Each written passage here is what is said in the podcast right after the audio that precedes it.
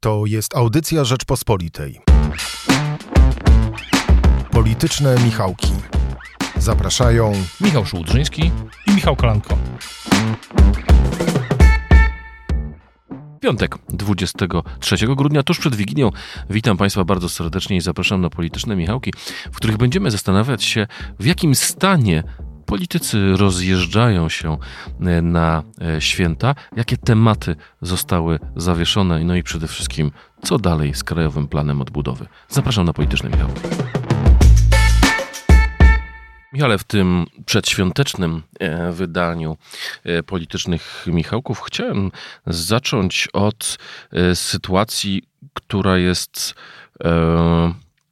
no, ciężka do zrozumienia, jeśli popatrzymy na to mm, z szerszej perspektywy, ale gdy się temu przyglądniemy e, bliżej, to zaczynamy to rozumieć lepiej, a mianowicie to, co się dzieje w tej chwili z Krajowym e, Planem Odbudowy. Ty w Piątkowej Rzeczpospolitej opisujesz stan gry związany z KPO, jak on wygląda e, dzisiaj, ponieważ no, już mówiliśmy o tym w zeszłym tygodniu, ale w zeszłą środę wydawało się, że to jest kwestia jednego dodatkowego posiedzenia Sejmu i ustawa będzie uchwalona do końca roku.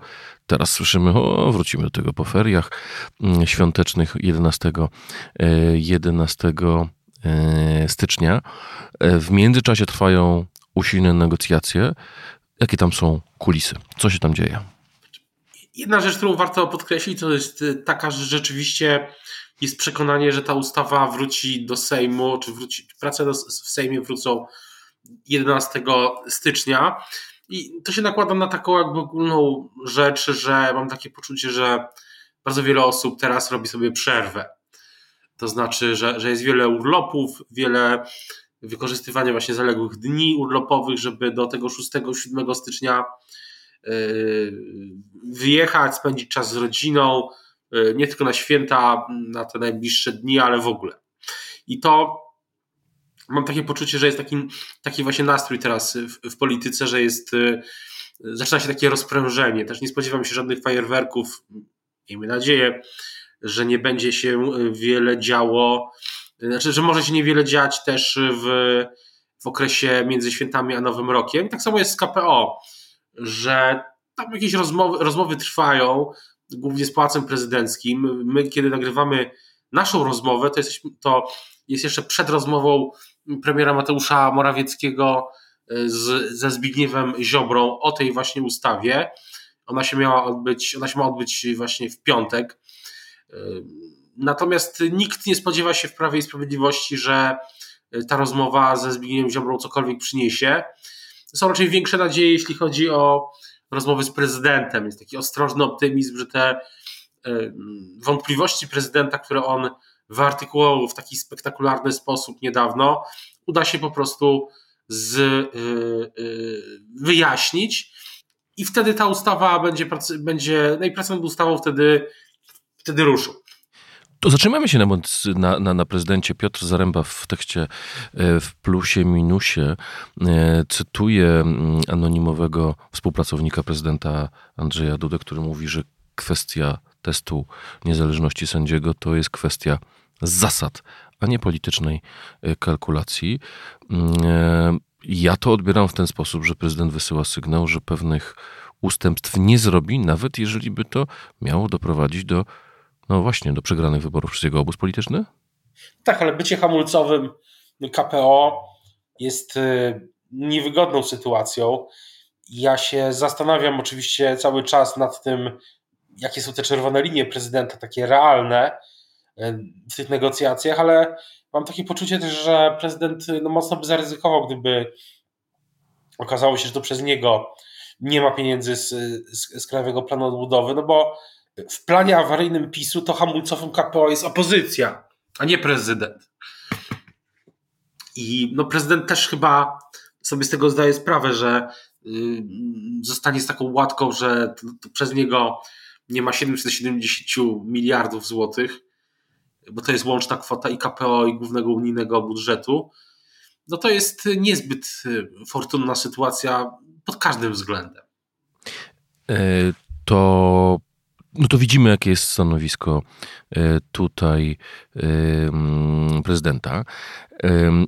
Dla mnie zaskoczeniem były słowa Jarosława Kaczyńskiego z wywiadu w Gazecie Polskiej.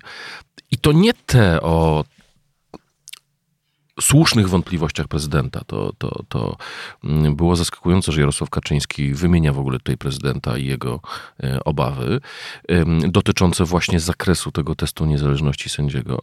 Ale dla mnie ciekawe były słowa, które mm, Jarosław Kaczyński wypowiedział e, w tym e, wywiadzie, które dotyczyły kwestii konieczności przyjęcia KPO i to było nie, niezwykłe. Mówił tak: Kontynuowanie negocjacji opłaca się nam, nam z innych powodów? Pytają dziennikarze Gazety Polskiej. Dokładnie tak. Z powodów finansowych, bo jeśli negocjacje są w toku, to rynki nie szaleją. Trzaśnięcie drzwiami kosztowałoby nas potężne sumy i przyznam szczerze, że dziwię się, iż Zbigniew Ziobro tego nie rozumie. Albo rozumie, a z jakichś powodów nie chce tego przyznać. No, dla Zbigniewa Ziobry to już chyba wielokrotnie w tym roku rozmawialiśmy o tym, że dla Zbigniewa Ziobry moim zdaniem scenariusz, w którym PiS y, y, odblokowuje KPO nie jest najlepszy mimo wszystko, bo nie tylko PiS to by y, przy, przy, przypisało sobie ten medal, ale przede wszystkim premier Mateusz Morawiecki. No a wiemy jak to wygląda. Myślę, że Zbigniew Ziobro rozpatruje to wszystko w kategoriach o tyle innych, że nie widzi tego tak krótkoterminowo mimo wszystko, jak to widzi prezes Kaczyński, dzisiaj rynki yy, i tak dalej, ale widzi to długoterminowo w sensie przywództwa na, na prawicy. Myślę, że Zbigniew Ziobro uważa, że premier Morawiecki tak dużo zainwestował w KPO i w tą w kwestię unijną, że jeśli nie będzie KPO i nie będzie no problemy może z budżetem tym głównym, o czym pisała w tym roku Rzeczpospolita w październiku, no to wtedy jego pozycja na tej, w, tej, w tej wojnie, tej potencjalnej, takiej zastępczej na razie, a kiedyś gorącej wojnie o przywództwo na prawicy będzie słabsza. Dobrze, to mamy Ziobro, ale jak ty rozumiesz tą woltę Jarosława Kaczyńskiego? Przecież Jarosław Kaczyński jeszcze mm, w sierpniu mówił, że nie będzie żadnych ustępstw wobec Komisji Europejskiej, a teraz mówi wprost, no musimy z nimi rozmawiać, musimy szukać kompromisu, bo jak nie, to źle reagują rynki finansowe. Wiemy, co to znaczy. Spada wartość złotego, e, rosną mm, oprocentowania obligacji, mm, a zatem koszt obsługi e, polskiego e, długu. Mm, pogarsza się klimat inwestycyjny, czyli wszystkie najgorsze rzeczy, które mogą spotkać gospodarkę, która no właśnie znajduje się w, chyba w takim największym dołku kryzysu. No ale wydaje mi się, że od, od, wydaje mi się, że niewiele, znaczy inaczej, mam takie poczucie, że jeśli chodzi o samą narrację i realne myślenie Jarosława Kaczyńskiego o Unii Europejskiej, o, nie, o Republice Federalnej Niemiec, o Komisji Europejskiej, o komisarzu Timmermansie, o wielu innych osobach i rzeczach i sprawach, to ono od lipca tak naprawdę niewiele się zmieniło.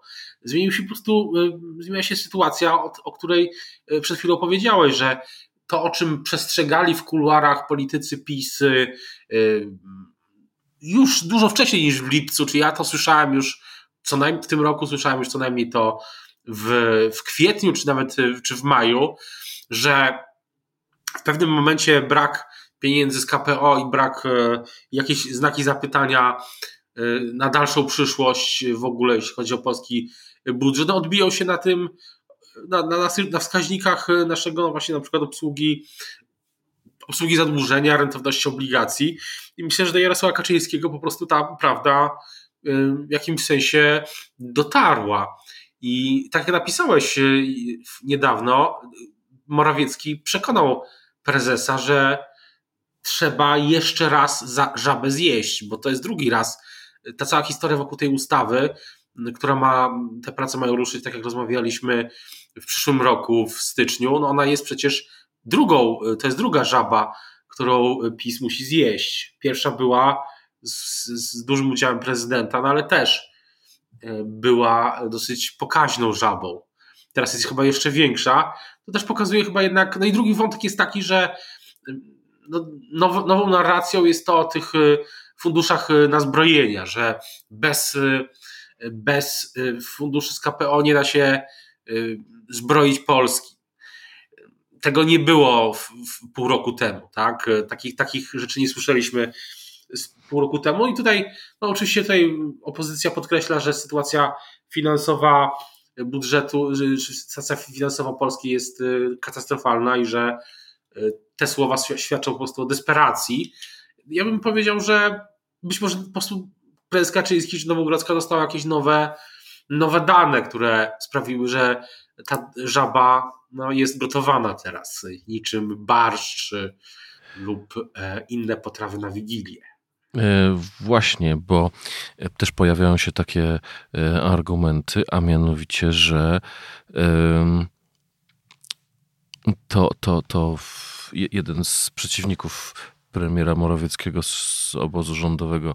Po właśnie wspomnianym przez ciebie komentarzu napisał mi, że to wszystko jest spin Mateusza Morawieckiego i że to Moraw... i że używanie języka rynków finansowych to jest używanie języka Mateusza Morawieckiego i że część przeciwników premiera uważa, że e, po prostu Morawiecki zwala winę na rynki finansowe za własne błędy, czyli za słabą sytuację mm, gospodarczą, za którą to on e, odpowiada. Ale ta sytuacja na rynkach jest obiektywna w tym sensie, że mamy wszyscy takie same dane i też widzieliśmy w tym roku, e, zwłaszcza w ostatnich miesiącach, ten, jak rosną, e, rośnie ten, rosną te wskaźniki negatywne bardzo dla, dla Polski. Tak, to, to nie jest jakiś wymysł Morawieckiego, KPRM-u czy, czy kogokolwiek innego. Ale to pokazuje, jak gorące są emocje w środku. To prawda, to, to myślę, że zastanawiam się właśnie, jak będzie wyglądała ta debata w Sejmie, bo tu oczywiście jedna rzecz to jest pytanie, co zrobi realnie Zbigniew Ziobro, tak? Bo na razie są deklaracje, ale przychodzi i będzie w pewnym momencie przyjdzie do głosowania, tak? I pytanie jest właśnie, jak przejdzie, jak się zachowa on i oczywiście sejmowa opozycja. Zarówno te cztery partie tworzące pakt senacki, czy ustalający pakt senacki y, w większych lub mniejszych bólach, czyli PSL, Lewica, Hołownia i Platforma, jak i oczywiście y, Konfederacja, tak? Jak się wszyscy ci aktorzy zachowają już przy samym głosowaniu. Opozycję sobie zostawmy na, na drugą część naszej rozmowy, dobrze? Oczywiście.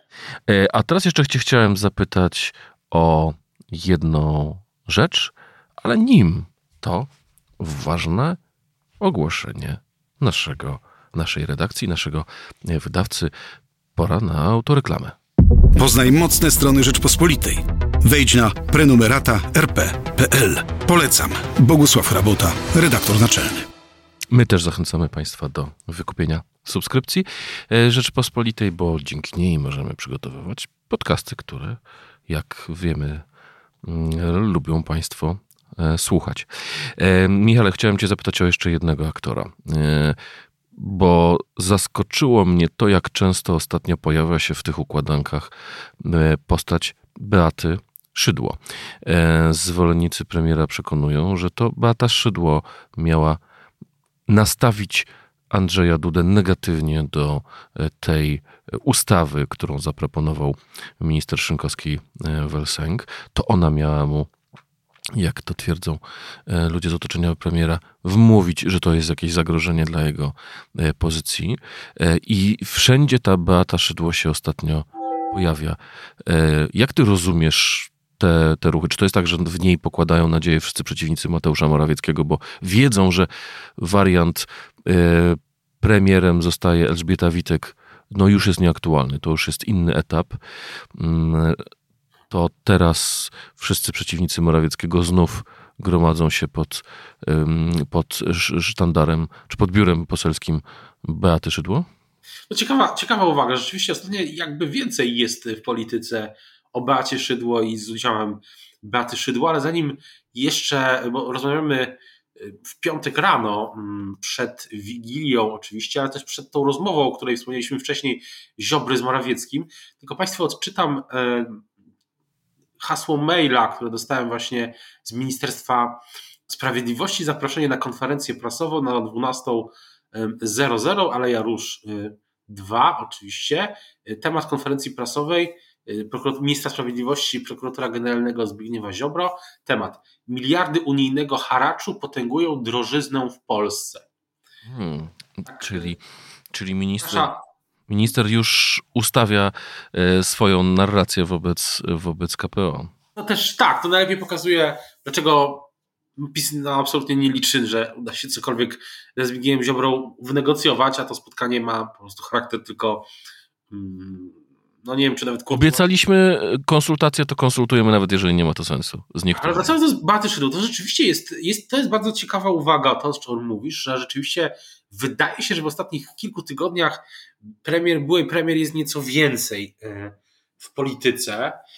E, rozmawialiśmy o jej potencjalnych ambicjach prezydenckich i wiele osób wpływowych e, z różnych stron, niedawno słyszałem e, taką wypowiedź od kogoś, kto jest niezwiązany w ogóle z, z Prawem i Sprawiedliwością, ale uważnie obserwuje warszawską politykę i dobrze ją, ją zna. I ktoś mi powiedział, że jedynym poważnym kandydatem na prezydenta dla PiSu jest właśnie Beata Szydło, bo też daje nowe otwarcie, jeśli chodzi o elektorat kobiet.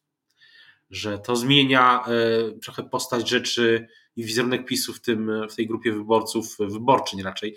Ale mm, na razie taktycznie Beaty Szydło jest rzeczywiście więcej. I rzeczywiście było tak, że w, tej, w tej, ten czwartek, mm, gorący czwartek polityczny, kiedy prezydent ogłosił, że nie podoba mu się ta ustawa i że nie był konsultowany, chociaż wiemy, że rozmowy z nim były. Nie znamy ich stopnia szczegółowości, ale wiemy, że rozmowy co najmniej jedna, a nawet więcej ministra Szynkowskiego Welsenka były z prezydentem o tej ustawie i doskonale myślę, że prezydent wiedział, co się mniej więcej święci. To mm, wtedy był też wywiad byłej premier no, z takim podobnym trochę przesłaniem, jak później miał prezydent, co, co myślę, że sprawiło, że te teorie się właśnie pojawiły. Powiedz mi jeszcze, e, Michał, jak ty patrzysz na e, kwestie mm, związane z samą osobą Jarosława Kaczyńskiego. Jeden z moich rozmówców z obozu władzy zwrócił mi uwagę, że jeszcze przed pójściem Jarosława, do, Jarosława Kaczyńskiego do szpitala, mm, fakt, że nie był w stanie przeforsować we własnym obozie ustawy, na którą się zgodził, pokazuje, że albo prezes stracił władzę, którą kiedyś miał nad całym obozem, e, albo też chaos wewnętrzny, który wygenerował, jest już tak duży, że jest po prostu niezarządzalny. Że to nie jest tak, że ktoś inny ma tę władzę, tylko że ta władza się tak rozproszyła, do, do, doszło do takiego chaosu e, wewnętrznego, e, rozmaitych grup, sił, układów, e, że nawet Kaczyński, który no jednak ma ten ostateczny długopis w ręku i będzie mógł w przyszłym roku skreślić kogoś z listy wyborczej, co jest najwyższą karą w PiSie, że nawet on nie jest w stanie wyegzekwować teraz elementarnego porządku w obozie władzy. Która z tych interpretacji Twoim zdaniem jest bardziej prawdziwa? Ja myślę, że pod koniec tego roku ta ustawa o KPO, ustawa, ustawa sądowa to pokazuje, że rzeczywiście no, obóz rządzący jest e, w daleko posuniętym stanie takiej inercji. Mało kto to odnotowuje, ale też nie tylko zniknęła ustawa sądowa, ale też ustawa wiatrakowa, ona z tych nieoficjalnych informacji ma wrócić, y, czy Sejm się mają, ma nią zająć już w, no, właśnie też w nowym roku, ale też póki co słuch o niej zaginął. Przypomnijmy tylko naszym słuchaczom, że ustawa wiatrakowa jest ściśle połączona z KPO, bo co prawda nie dotyczy postępowań dyscyplinarnych wobec sędziów, ale jest jednym z warunków, e, które sam polski rząd wynegocjował z komisją, a mianowicie zliberalizowanie zasad, na podstawie których można e, w Polsce stawiać farmy wiatrowe. Tak, i to też, to też gdzieś zniknęło. Jest w ogóle jest wiele tematów, które mm, też przestały gdzieś tam yy, gdzieś tam się rozmyły w tym, w tym roku i nie wróciły do Sejmu przez, przez ostatnie y, miesiące, ale z drugiej strony no w kluczowych sprawach y, obóz rządzący czy koalicja dalej ma większość. Minister Ziobro wbrew wnioskowi opozycji nie został odwołany, dalej ma, piastuje swoje stanowisko. Też myślę, że te ustawy które ogłosił w tym tygodniu prezes y, PiS dotyczące wyborów czy kodeksu wyborczego ta reforma kodeksu wyborczego też myślę, że nie wbudzi większych emocji samej koalicji rządzącej i też myślę, że przez Sejm w miarę gładko przejdzie, oczywiście przy sprzeciwie opozycji. Tak się wydaje, że tak, tak to będzie wyglądało. I przez to, ale ja, ja uważam, że na ten moment i tak sytuacja PiSu jest lepsza niż była yy, w, na przykład w chwili tego kryzysu węglowego, tak? Gdy, gdy rzeczywiście była próba yy, zmiany premiera w tym roku. Michale, to już wywołałeś opozycję po raz kolejny. E, jak ty widzisz to nie, nieładne słowo, ale, ale chyba to pasuje. Jak się pozycjonują wobec tego sporu, który się toczy e, w sprawie e, KPO? To tylko przypomnę, co pisałem parę dni temu w komentarzu. Jeden z ważnych dyplomatów jednego z największych państw Unii Europejskiej, gdy rozmawialiśmy na temat rozmaitych scenariuszy i mówiłem o konflikcie pomiędzy Polską a Brukselą, powiedział, nie, to nie jest konflikt pomiędzy Polską a Brukselą, to jest konflikt w łonie polskiej partii rządzącej, która nie bardzo wie, e, czego w sprawie e, sądownictwa chce i Wydaje mi się, że ten e, z daleka mm, opis chyba jest trafny. Ale no właśnie, jak na to wszystko zapatruje się opozycja? Jakie plany tutaj ma? Czy coś wyraża e, Hołownia, czy coś wyraża Władysław Kosiniak-Kamysz, czy coś, jakie jest stanowisko Platformy, a jakie Lewicy? Nie myślę, że te stanowiska są na razie podobne, mówię na razie, no bo zanim dojdzie do tego głosowania, to oczywiście jeszcze opozycja wróci z tych, tych wszystkich e, ferii, wakacji, czy świąt, sylwestrów i tak dalej no i usiądzie przy stole i podsumuje stan gry, ale na ten moment te cztery partie sejmowe mają, mają podobne stanowisko, że jest potrzebnych kilka znaczących poprawek do tej ustawy i przyjęcie tych poprawek jest warunkiem tej, że e, tego poparcia. Myślę, że w, tym tygodniu. Powiedzmy od razu, przypomnijmy od razu słuchaczom, e, którzy być może e, właśnie gotują bigos albo mielą mak na ciasto. Jakie są te warunki brzegowe, które opozycja postawiła? W czwartek czy w środę Borys Budka, lider, koalicji, lider klubu koalicji, szef klubu Koalicji Obywatelskiej, no mówił, że te no, ustawy muszą realizować, ta ustawa musi realizować kamienie milowe i musi być zgodna z konstytucją i też wykonywać, i to jest y, i trzecia rzecz, wykonywać wyroki CUE. Treść tych poprawek nie jest jeszcze do końca e, znana. Na pewno myślę, myślę że z tego co słyszałem, to PSL e, i Platforma, i Lewica, i Hołownia no mają na razie wspólne stanowisko, że po prostu trzeba je, e, że, że trzeba być jednym, jedną pięścią w tej sprawie, ale ale rozumiem, że wróciła, wróciła tutaj ta propozycja PSL-u, na przykład, żeby sędziowie, którzy prowadzą postępowania dyscyplinarne, byli sędziami minimum 7 lat, co by wykluczyło tak zwanych neosędziów. Tak, to jest, e, tak, w tym roku to jest taki stały motyw propozycji PSL-u i myślę, że to też, e, też wróci. No, jest, jest takie poczucie wśród opozycji, moim zdaniem, że trzeba pozwolić PiSowi się samemu tym zadławić e, i zakręcić. I to, że prezydent tak zrobił, y, co zrobił w ubiegłym tygodniu, no to dla opozycji było oczywiście gwiazdką z nieba. E, myślisz, że to, to dla opozycji było wygodne, czy też, mm, czy też jest tak, że w pewnym sensie to ogranicza pole manewru opozycji, ponieważ no, prezydent wyznaczył takie linie e, z jednej i z drugiej strony demarkacyjne, poza którymi zmiany w, tej, w ty, tych ustawach nie podpisze? No, myślę, że tak rozmawialiśmy o tym w ubiegłym tygodniu. Ja jednak, znaczy, opozycja twierdzi, uważa, że to taktycznie był, było dla niej dobre, że prezydent się w, tak włączył w sprawę. Ja mam takie poczucie, że jednak yy, ja mam poczucie, że jeśli yy, jak przyjdzie co do czego, to po pierwsze to jednak opozycja w Sejmie będzie głosowała, prezydent nie głosuje w Sejmie. No i będzie pytanie, kto, kto zostanie tym hamulcem, jeśli to wszystko się rozpadnie przyszłym roku, no to pytanie będzie, kto będzie hamulcowym e, KPO.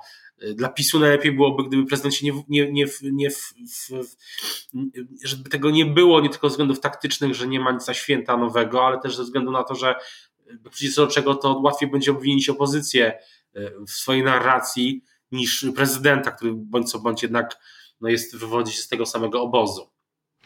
Michale, na sam koniec zapytam Cię o to, mm, czy nie masz wrażenia déjà vu, że tuż przed Wigilią Prawo i Sprawiedliwość zgłosiło wniosek o, złożyło wniosek mm, o nowelizację kodeksu e, wyborczego.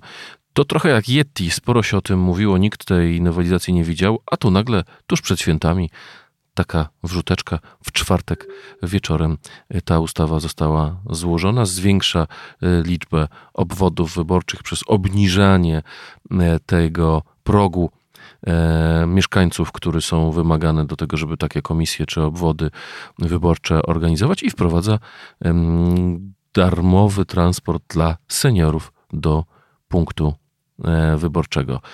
Chyba opozycja jest w, trochę w pułapce, no bo ciężko działania, które mają przybliżyć obywateli do lokali wyborczych, nazwać zamachem na demokrację. No ale też wszyscy doskonale wiemy, że te rozwiązania pomogą raczej PiSowi, a nie opozycji no też partiom, które mają elektorat w mniejszych miejscowościach, PSL albo no nie wiem, Agrounia, też, też y, może teoretycznie na tym skorzystać. Myślę, że opozycja jest na tyle w kropce, że bardzo ciężko jest pokazać czy powiedzieć, że no, wyborcy w mieście mm, są ważniejsi niż wyborcy na wsi. To można oczywiście powiedzieć w kuluarach, ale ciężko to powiedzieć publicznie, że te głosy są nierówne, no bo dla opozycji oczywiście, zwłaszcza dla Platformy, najważniejsze są głosy w miastach i tam mobilizacja tam. Natomiast e, déjà vu jest, ale też ta ustawa nie jest jakaś specjalnie taka mega kontrowersyjna, tak, no prezes Kaczyński zapowiadał ten projekt już jakiś czas temu, którymś ze spotkań w terenie, no i to, że on się pojawia przed świętami, no to można powiedzieć, że to jest raczej taka nowa, nowa tradycja, ale on też nie jest właśnie no to nie jest zmiana ordynacji, która zmiana okręgów, tak? To są obwody. To nie jest to, o czym się przez cały rok mówiło z tych stu okręgach wyborczych. Tak, bo zmiana okręgów miałaby istotne znaczenie na przykład dla y, realnego progu wyborczego, prawda? prawda. I, I, długości list. To jest tylko kwestia tego, jak często, y, czy jak, jaka musi być gęstość zaludnienia, żeby tworzyć y, obwody wyborcze, czyli w tych samych okręgach mamy tych samych kandydatów, tylko po prostu ma być więcej lokali wyborczych, do których wójtowie będą mieli obowiązek dowozić za darmo seniorów. Tego się właśnie, to się zastanawiam właśnie, jak to będzie wyglądało w praktyce, zwłaszcza w, w, nie tylko w małych miejscowościach, ale w większych miastach. Tego jeszcze nie było też w Polsce. To jest takie, to jest nowa, nowa rzecz. To maksyma, widać, że PiS bardzo chce zmaksymalizować, walczy o każdy głos i zmaksymalizować każdy y, możliwy, y, tam gdzie tylko to jest możliwe, chce mieć nowych, y, czy, czy chce mieć wyborców w, u, przy urnach. Kończąc ten wątek, powinniśmy się cieszyć, że PiS nie wymyślił rozwiązania dobrze znanego na Syberii, gdzie to komisarze wyborczy jeżdżą z urną od domu do domu, ale Wybory nie są przez to bardziej transparentne. Ale oczywiście w żaden sposób nie porównujemy jednego z drugim. E, bardzo Ci, Michale, dziękuję za tę rozmowę. Dziękujemy Michałowi Patyrze, który był naszym realizatorem i Magdalenie Burkiewicz, która wydawała nasz ostatni przedświąteczny program. Za tydzień zapraszamy na podsumowanie roku, a tymczasem wszystkiego dobrego na święta. E, wierzącym życzę przeżycia prawdziwego Bożego Narodzenia, a tym, dla których święta to czas spotkania z rodziną, dobrego czasu z rodziną. Michał, a ty? No ja życzę przede wszystkim spokoju, tak jak piszemy też dzisiaj yy, w Rzeczpospolitej, pokoju i spokoju. Do usłyszenia. Słuchaj więcej na stronie podcasty.rp.pl. Szukaj Rzeczpospolita Audycje w serwisach streamingowych. Poznaj mocne strony Rzeczpospolitej. Wejdź na prenumerata rp.pl. Polecam. Bogusław Rabota, redaktor naczelny.